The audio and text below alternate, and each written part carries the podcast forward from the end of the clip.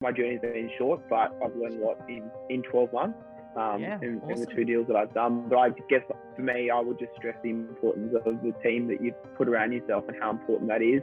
Like I, the, the two books that I talked about, the ones that I grabbed from Dymocks and read cover to cover. Um, Yeah.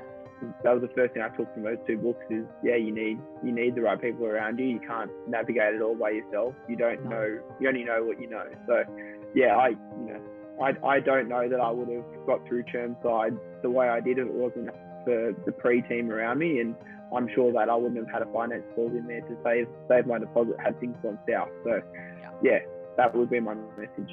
You're listening to Property Investor Tales Stories from the Front Yard. Here's your host, Tabitha Bright. Welcome to Property Investor Tales Stories from the Front Yard, where I get to speak to property investors from around Australia about their investing journey. My name's Tabitha Bright, and I'm the head of coaching here at Positive Real Estate, where we help people build wealth through property. With over 8,000 clients across Australia and New Zealand, there are some incredible stories to tell, which hopefully make your investing journey that little bit easier and will inspire you along the way. My guest today is Luke Solden. Now, we discuss how he and his fiancee, uh, Rachel, acquired two properties um, starting at 25 and uh, having two properties under their belt at 26 years old. Uh, why they chose rent vesting versus buying their PPR, and an exciting and stressful journey settling their second property with no extension from the developer when finance got tricky. The lender backtracked on an approval and settlement due in four hours. So enjoy this conversation with Luke. So today I'm super lucky to have Luke in the studio with me, or in my home office, I should say. Studio sounds way more professional. Uh, and, um, and Luke is one part of a young couple. He and his fiancee Rachel, both only 26 years old and um, and already investing with a couple of properties behind them, which is absolutely fantastic to see. So this is another bit of a um, a young guns um, expose, so to speak. Uh, we have um, we have some lessons today and just some stories to illustrate that not everything always goes to plan, not everything's always straightforward. Um, but uh, there is a happy ending to all of this. So we're going to walk you through step by step uh, Luke and Rachel's latest uh, purchase and what happened and um, and where they ended up. So first of all, welcome to today's podcast, Luke. Great to have you here. Oh, thanks, Tab. Great to be here. Looking forward to having a chat. And so um, Luke, by his own admission, is um, is ambitious and uh, always keen to move forward. And uh, in that that often means that we can push forward sometimes and worry about consequences later. Uh, is that something that you'd say uh, is true to your nature? Uh, yes, I think uh, everyone who knows me knows that I'm pretty ambitious with most things in my life. Um, so yeah, Yeah. I guess I guess what I've realised with property investing is it's you know a patience game, and that sort of tests tests my ambitions a little bit. So yeah, I've had to learn to control my ambitions a little bit. Right. And I mean, patience is a wonderful thing uh, and it's uh, hard earned often. Uh, but I can I can tell you from somebody that has a similar profile, pro- possibly to yourself, from a patience perspective, um, it is it is worthwhile. Um, the the rewards do come from you know being patient in the market, and often for people that aren't familiar with investing, often patience in the market can seem like a ridiculous stretch. That might be 10 years, it might be 15 years before you see, you know, some really fantastic solid results. Um, you'll get small increments often where properties will perform and you'll feel, you know, good that you're moving in the right direction. And then all of a sudden, um, you know, you'll see those big upswings like what we saw post uh, GFC, what we're seeing post COVID um, where markets just really take off and um, and go crazy. So, um, so stick with it. yeah. uh, is my advice. And I know you're getting good advice from your fabulous coach. Jared's your coach, isn't he? Yes, yeah, Jared is awesome. We've built a yeah pretty good working relationship with each other. Oh, fantastic! And you've also, in amongst settling two properties and everything else that you got going on, um, you've also managed to um, have a baby in the mix um, early on. Yeah. Yeah. So yeah. So young parents, which is exciting. Yeah, it's all happening. uh, but yeah, we've it's sort of all happened at once for us. But yeah, it's, it's, it's an exciting time. Yeah, awesome, awesome. Um, I had my daughter really young too. I think I was 20 when I had my daughter. Uh, and um, and I always remember at the time, as much as I love my daughter, and she'll probably watch this, thinking, oh, you know, there's all this stuff. As much as I wanted her and I enjoyed being a parent, there was also that aspect I was missing out while my friends were going out and stuff. But I can tell you, as a young parent, coming out the other side, when all my friends are going through their teens and I've got a 31 year old daughter now, it is it is awesome. So um, congratulations to being a young parent. I think that's fantastic. And um, and so for you guys, tell me about Canberra. Tell me about your Canberra property because that was your first property that you bought, wasn't it? And that was outside of your journey with positive real estate. Yeah, yeah. So um, yep, Canberra was our first purchase. It, it kind yep. of took a while to, to land on Canberra. Actually, it, initially, so my background, I'm a carpenter by trade. Um, ah. So, so I've actually been, yeah, that's probably where my love for, I guess, real estate and housing in general has sort of come from. I was really lucky to work for a fantastic builder who worked, um, did a lot of jobs for like a high-end architect and got to work on some jobs in Bellevue Hill in Sydney, um, some of those sorts of suburbs around there, and just to, to look at some of the jobs and the houses and the, the properties and just quite mind blowing to be honest. And I just always thought to myself, I can't wait to get my hands on my own property that I can, you know, use my skill set on and, um, yeah. you know, develop or um, add value to or something along those lines. So yeah, I guess from a young age, I, I started my apprenticeship at 17. Um, my goal was to own a home as quickly as I could, and that's sort of what I saved towards. Um, and then I met Rachel quite young as well. I was only 20 when I met Rachel. Yeah. Um, and yeah, she was on, you know, we're kind of on a similar path. So um, yeah, we got to a stage where we we actually looked at buying our own house living in Sydney, and uh, yeah, the price of, of what you get in Sydney, you know, we live on the sunny northern beaches of uh, of Sydney for those who know the area, and it's uh, two bedroom unit that was built in the 90s for a million dollars these days. And um, mm. yeah, I just didn't want to bring myself to that stage. Um, so I actually had loosely heard the term of rent vesting. So yeah, so I, I kind of did a little bit of my own research around rent investing and what that meant. Yeah. Um, and yeah, it, it, kind of stuck out to me. So it's, it's a path I decided to go down. And we looked at some different areas like the Central Coast, which was just going bananas. I think we probably got in there a couple of months too late. It kind of gone where properties were going for 600,000 two months earlier. They were up into the, the 800. It was right. unbelievable. Like at Long. Beach, just crazy, crazy stuff. So um, yeah, it was actually just a random search on maps on on realestate.com and I saw some one bedroom units in Canberra for around the 300s, mid 300s, low yep. 300s. And I saw that they were getting rental returns in the fours.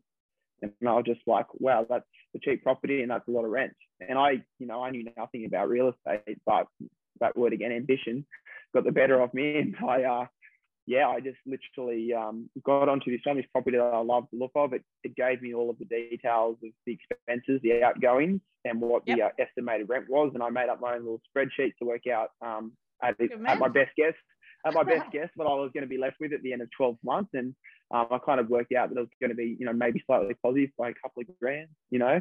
Nice. And um, so yeah, that was enough for me to do getting in contact with the real estate agent. Um, and he literally did a walkthrough for me on Zoom. I never even inspected the property in person, and I put in an offer um, straight away. Uh, I said to Rachel, I said, I found this property. I said, it's not going to cost us a cent. Um, let's do it. Like, let's just bite the bullet and do it. And and yeah, mm. she supported me.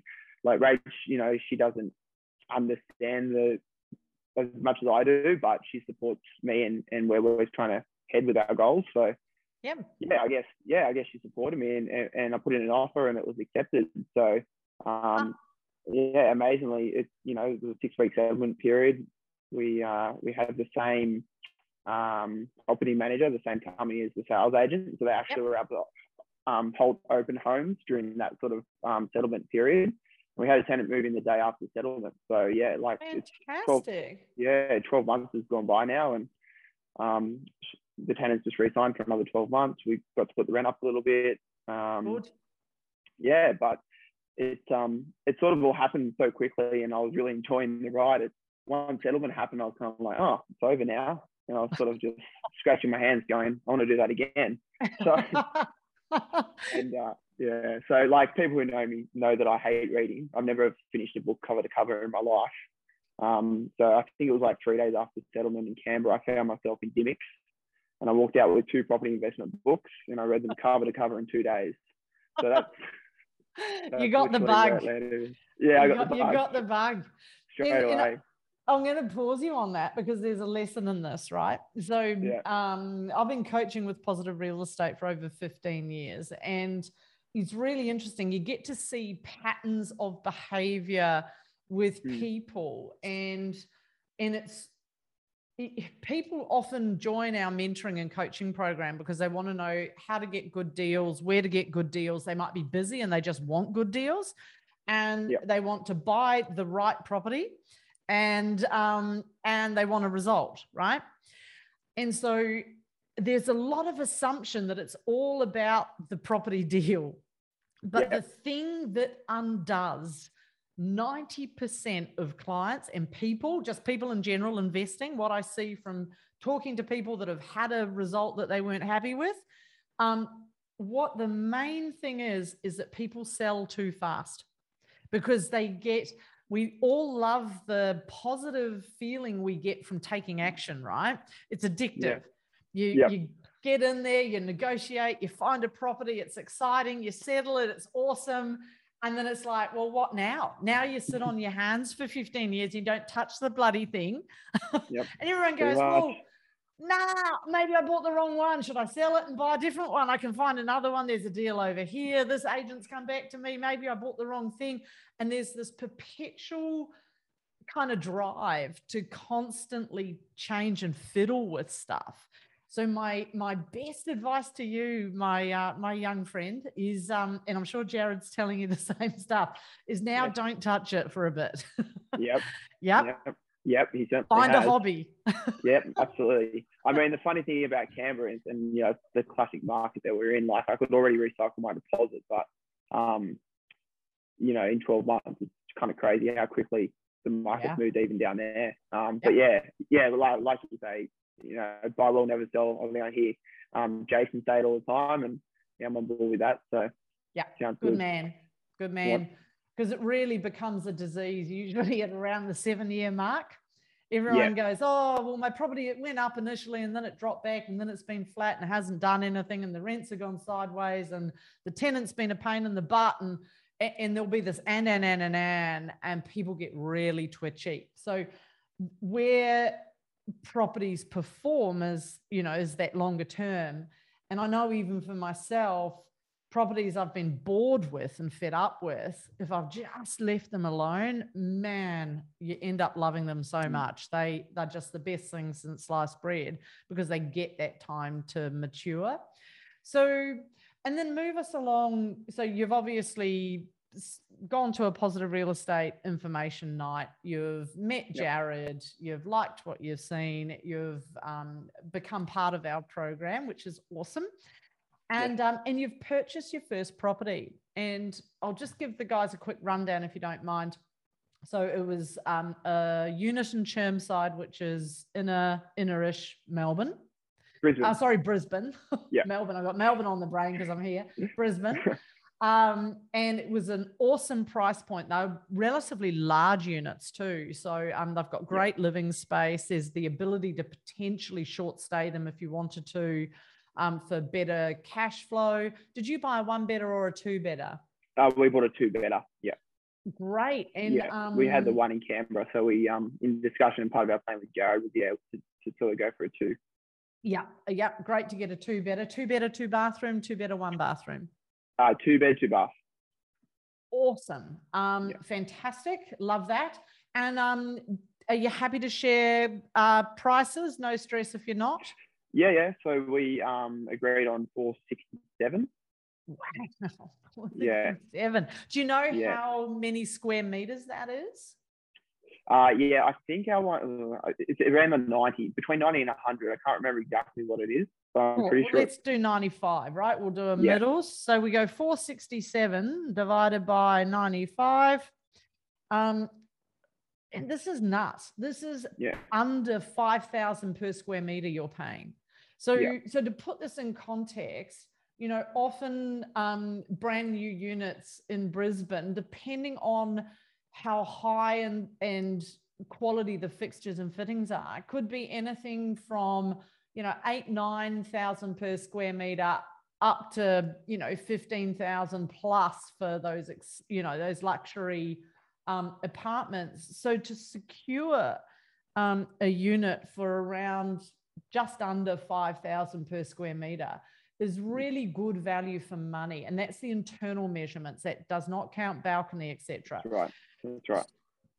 So then what that means um, for Luke um, and Rachel is there is a very strong potential for upswing. So if they were to put it on the market and sell, could they get the, you know, seven, 8,000 per square meter? Um, and because the team here had um, done such an outstanding job securing those um, units and negotiating with the developer, uh, then you know they did get some really good pricing in the market. So congratulations um, to you. you. and Rachel, because you know you'll do really well out of that. And what did it? Um, tell me about the rent, because um, Yeah, so we actually don't there. have a tenant yet, as yet. We Yep. actually only settled, I think it was a week and a half ago now, or maybe two weeks. It's gone so quick, I can't remember. But yeah, I think Cass, our property manager, Cass has been awesome. Um, he's saying around 490 to 510 a week. Yeah, Wow. in that in that sort of range. It, it was a kind of amazing. Like obviously, for people who don't know, the it was originally meant to settle in December, and there were some delays with settlements, um, title registrations, etc.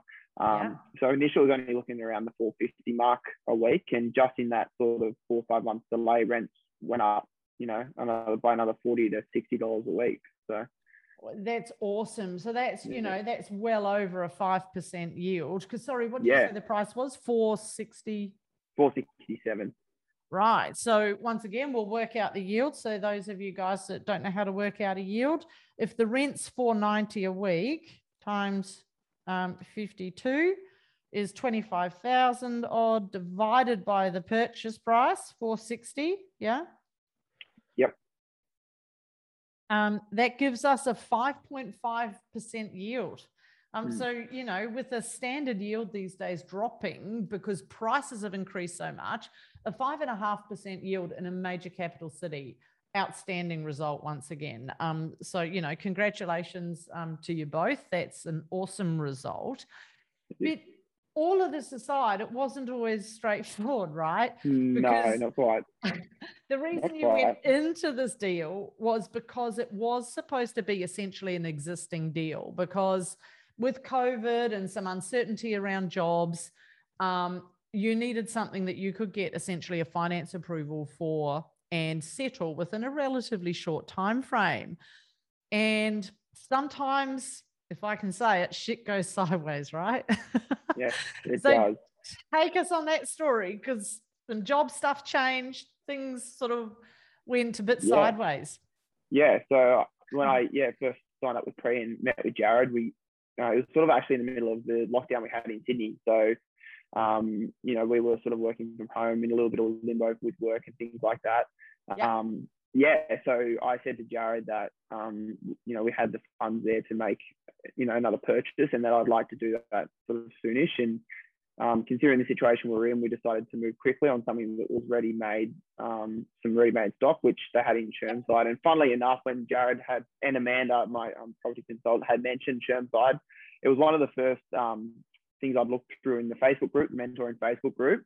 I'd looked through all of the stuff on it already, and just listening, um, yeah, and reading over the profile, I was already in love with the place. So when they suggested it, I was kind of jumping at the bit to um, be be involved with it anyway. Um, yeah, so I we actually, and it, it really kind of went sideways from the start in, in some aspects because the first broker that we spoke to actually told us that we wouldn't be able to service the loan. Ah. They, they basically said to us that we would need to um, you know come back if we had an increase in our wage, and I ah. I kind of thought to myself I was like oh I'm I'm sure like you know looking at our numbers that we could serve, like get this over the line for sure. Yeah. Um, so I went and got a second opinion um, from a different broker, um, and the route that this broker took was rather than going through every nut and bolt that um, that they could, he just submitted an application to a bank with the minimum amount of information they asked for, rather than combing through every thing with a fine tooth comb. He just submitted what the banks had asked for and allowed them to make their own assessment on our position. Um, and yeah, funnily enough, um, quite quickly and without too many questions, we had an approval for yeah for our, our loan, and we are ready to That's go. Awesome. Yeah, All so right. was awesome, and and then it was meant to settle in December, so then things went a little more sideways. So we've got another lesson in there. So just because one broker or one bank says no, um, yeah. we don't take no as an answer. We have to explore other opportunities because there's, you know, how many lenders are out there? Hundreds of them, right? right. And yeah. um, and so if it's not one of the major fours, there may be other alternatives. Um, you know, there's second tier, third tier lenders um, that all have viable options. Um, and sometimes it's just how one broker or finance person or lender might look at your situation. Another might have, um, you know, they they may do a lot of work with another lender where they get um, their deals okayed a bit faster. There can be all sorts of reasons why one broker can get or one lender will approve an application versus another. Um, so never, ever, ever accept an initial no um, as a final no. Um, find out what the challenges are and um, and then locate. I mean, we have our six star team here that um, work with our clients um, pretty solidly to get them awesome results. But you know, if if you're not part of the positive real estate team, make sure that you question a broker. What percentage of people uh, what percentage of their work is investor work? Have they worked with lots of clients getting loans across the line? Do they have other lending alternatives outside of the common majors um, for people that might be a little bit outside the square? And if you don't service, what do you need to do to service to once again get it across the line? Um, so awesome result, Luke, at not taking you know that first no. But then tell us what happened. So you were hoping for it to settle because there was some job uncertainty on Rachel's behalf. And you were wanting it to settle, you know, around that December mark to ensure that you got finance through and there was no stress. But what happened? well, unfortunately, um, there was a delay in the registrations of the titles for Chermside. Um, they, they sat with the council for I think almost six months. I'm, to be honest, I don't know the ins and outs of the delays, but yeah, at the end of the day, yeah, COVID and yeah. uh, they had the floods up there as well. So yeah. there was a whole heap of contributing factors, I'm sure, to to the delays that we saw. And I think it wasn't until yeah July this year or, or, end of June that yeah titles eventually did register and um, we were able to settle. So there was a, quite a quite a delay, and every week that went past, I was sort of tapping my foot, checking my emails, going, "Come on, come on!" But yeah, unfortunately, it, it you know it went the way it went. Um, yep. And I, I kind of knew that from that point it was going to probably be an uphill battle because yeah, we did end up having what we anticipated, which was some changes in our circumstances. Right. Um, and that and affected we, your ability to get finance potentially, didn't it? So that's, suddenly, that's right. yeah, yeah, we went from being in a position where finance was a given to being in an uncertain position because of the delays. So then what happened? Yeah, so uh, basically what happened was when the titles were registered, my solicitor sent through some outstanding documents to the bank. Uh, and that when that was entered on their end through their system. Uh, their system automatically generated, which we didn't know at the time, uh, another approval letter with a date of the 14th of June. So oh. we received another approval, like a second loan approval, because we knew that the time had expired from the initial approval and that we would need to get a reassessment done. Um, yeah. So yeah, we were honestly we were quite surprised to receive that that second approval letter dated in June.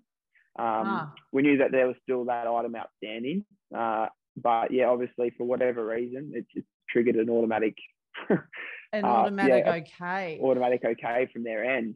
And ah, so to so- us yeah. and to everyone else, it was like, okay, well, wow, we're, we're good to go. So, and once again, this is just an anomaly that happened to go in your favor, right? Because when uh, when an approval elapses, then you have to go through the whole loan process again to reapply. Normally, is the case, and if these guys had had to have done that, then um, potentially they would have got a decline um, due to uh, their change of circumstances around the income. So what happened was they resubmitted um, a few of the docs um, and they got an auto-generated response from the lender, which they could then push back on the lender and say, you've actually approved this. Um, so Yep. tell us a little bit about that.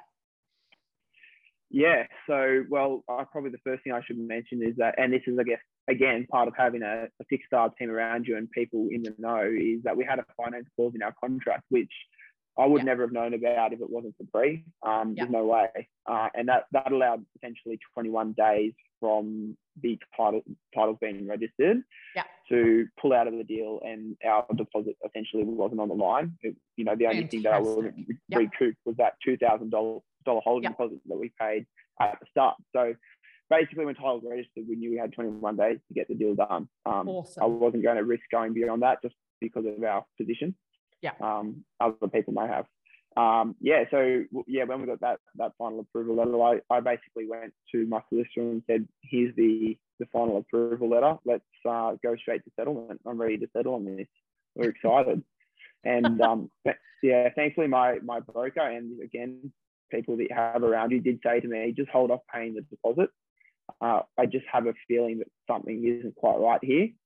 Uh, so that's what we did. I transferred the funds into the trust account of the solicitor, ready to go for settlement, but we didn't send it beyond that point. Um, and what the bank actually then did was provide a date and time for settlement.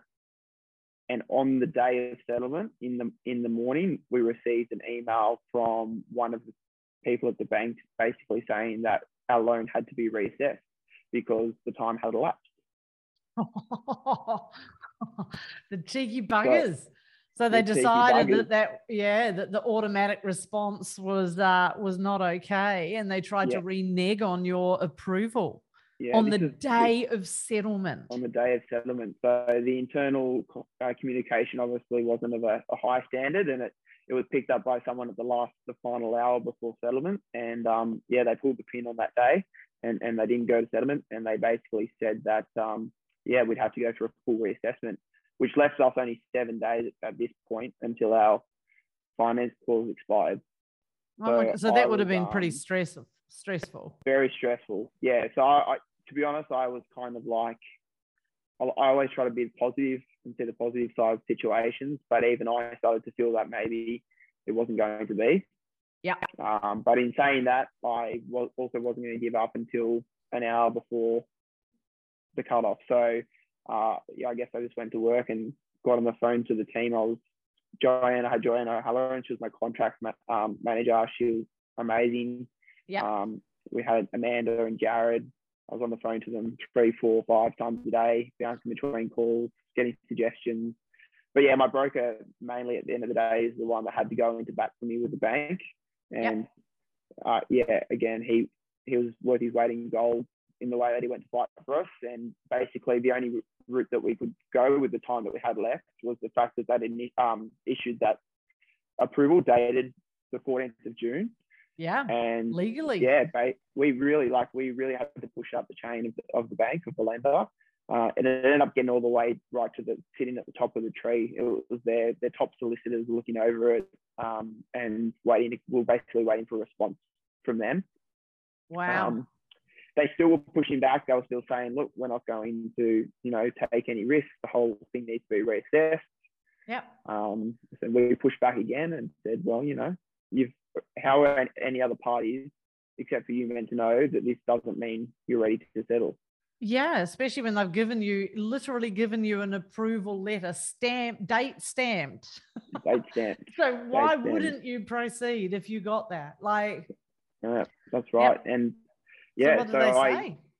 well, basically in the end, and and I'll be completely honest with you, I don't know what the final flick was to get it over the line.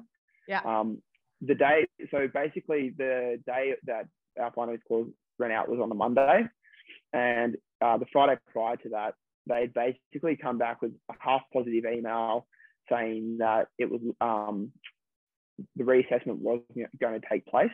It was quite a random email that didn't really give us any real direction.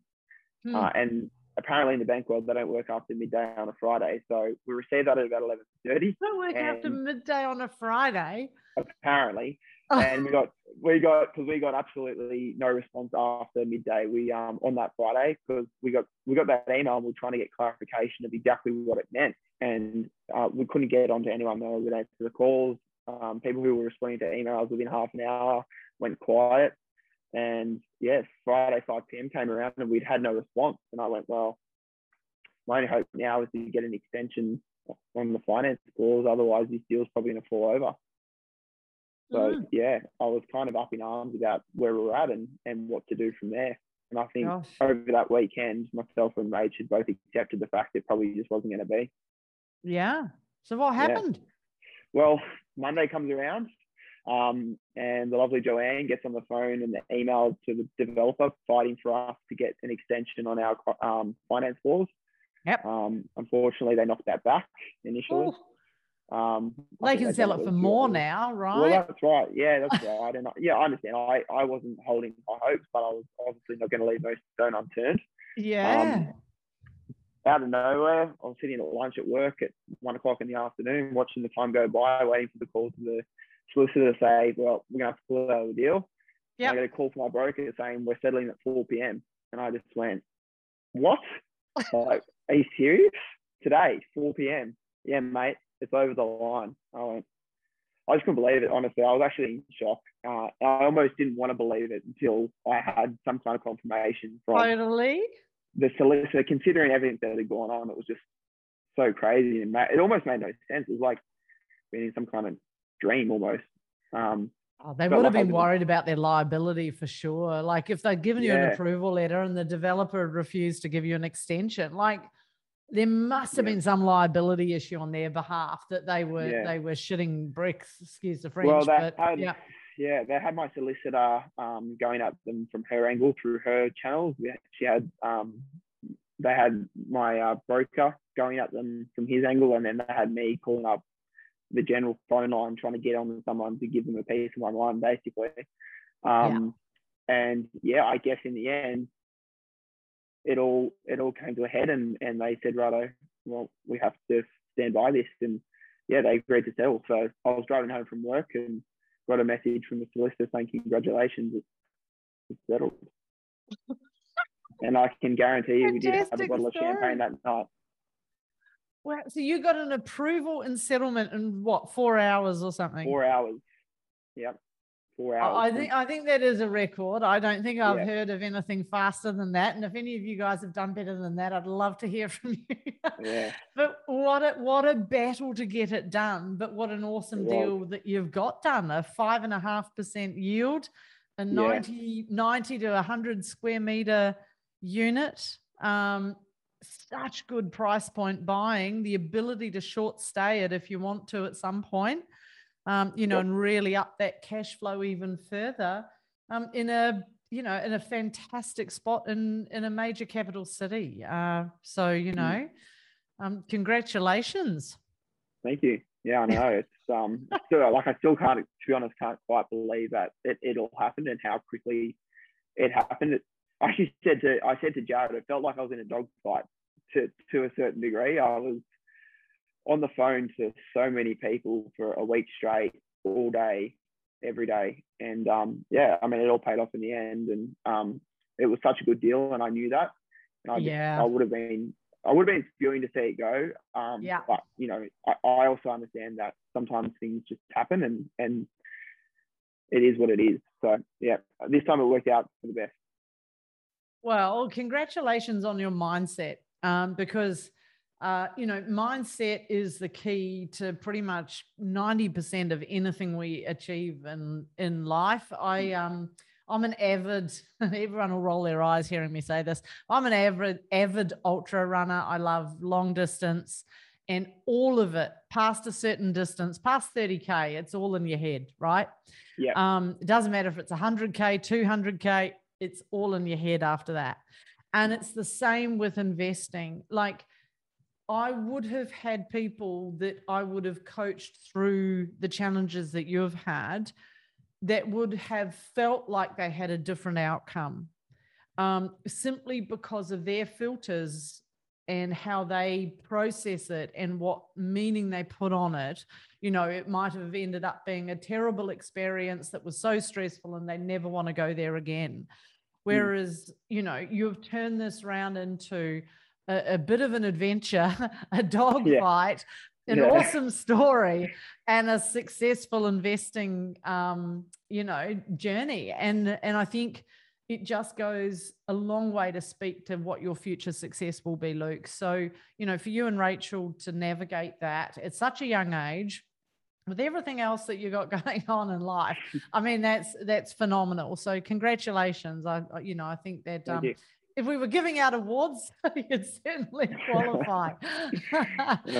um, and so for you, um, I guess one of the questions that I always ask people on a podcast is if you could speak to your younger self, and I, I think it's probably um, maybe not the question for you guys because you are you are young yeah. and I don't want to don't want to talk well, down to yeah, we're only 12 space. months into our journey aren't we really it's kind of hard to believe but um, yeah I mean I've already learned so much like to be honest I could almost talk to to the Luke who bought Canberra 12, 12 months ago and say do go for it like the, oh, I mean, again, this is this goes to show how important it is to have the team around you, and, and it goes yeah. to show with what happened in Chermside. But yeah, like my property in Canberra, we paid a twenty percent deposit. We huh. P, P and I um, P and I mortgage, gotcha. Uh, all of these things that I wasn't aware of in terms of property investing. Like we could put down ten percent deposit, we could have bought yep. two units. You know, interest only. I could have been way more cash positive you know, all these sorts of things that I didn't know that had I done the research or been a part of PRE, you know, I would have known this. Um, but yeah. you know, life's a journey and we learn. And uh, it was only took me one purchase to realize I needed a team around me, and that's how I I landed at PRE. But um, yeah, the other thing that happened, like that unit, I I bought it from the developer, so they actually held on to it for four years. And what I quickly realized was they flogged the depreciation and then handed it off to me. And again, had I uh, had I known, and you only know what you know, um, you know. But look, to be honest, it's it's not the it's not the worst purchase uh, in the world. It's it's worked out well for us, but you know, there's still lessons learned from right from the start. That yeah, um, yeah. If I if I could go back in time, I I would do things differently with that deal. Yeah, yeah, it's interesting, and they're great points you raise because often it's the learning by trial and error that extends so much time to our investing journey. It stops it from being a 10 to 15 year journey and it ends up being a 25 to 30 year journey. Mm. Um, which, you know, if you're getting the desired outcome, that's great. But can we fast track that 100%? Mm. And all of those things that you um, you touched on, the things that we where we often start with our investing, right? Why would you pay lender's mortgage insurance if you don't have to, if you can put down 20%? Well, because leverage is king. Yeah. yeah. And yep. you're bang on with, um, you had two 10% deposits rather than one yep. 20% deposit. Could you have bought two properties, not one property? Um, or could you have bought a higher price point property or a, um, you know, or a different property uh, if those funds stretched further? Um, P&I, great that you're paying the debt down. Awesome. It's not a mistake, but is it holding back your serviceability? Is it affecting your cash flow on a day to day basis? That if we tweak that and it was interest only, you know, you could afford to do more in your acquisitions phase. And this is all stuff I know you know. I'm reiterating it for everyone that's listening yeah, that might be brand new. But it's it's important stuff that can stop us in our tracks in our early investing because the result if we want a faster result then the key thing is to get as much in the market as you can safely with all your risk mitigated um, as quickly as possible because the more you have in the market working for you, then the faster you get there. If it takes you 15 years to get your five properties or your four properties or your six properties, whatever you need, well, then you still have to wait for that property to perform for the next 15. Um, and this is where these one percenters can have a massive impact on people's final journey and outcome. Um, so I know for a lot of clients that I've interviewed, every single one is pretty much without fail has said, if I had my time again, I'd start earlier. Yeah. yeah, I don't so, know about that. yeah. So how old were you when you bought your first? Uh, we would have been 25. 25. 25. Yeah. Awesome. Yeah. Fantastic. So um, yeah, no, I mean that's an that's an awesome result. You could be, you know, feasibly retired anywhere between 35 to 40, which would be fantastic. And if I know you, you've probably got an earlier goal set in mind. I don't know. I don't know what I'd do with myself if I wasn't working, to be honest. Ah, you know what? You can come up with all sorts of things, but I yeah. think the main thing is you get choices. Yeah. That's right. Yeah. Yeah. Go to work choices. because I want to, not because I have to. Yeah. I'm sure positive real estate would have a coaching role for you. oh.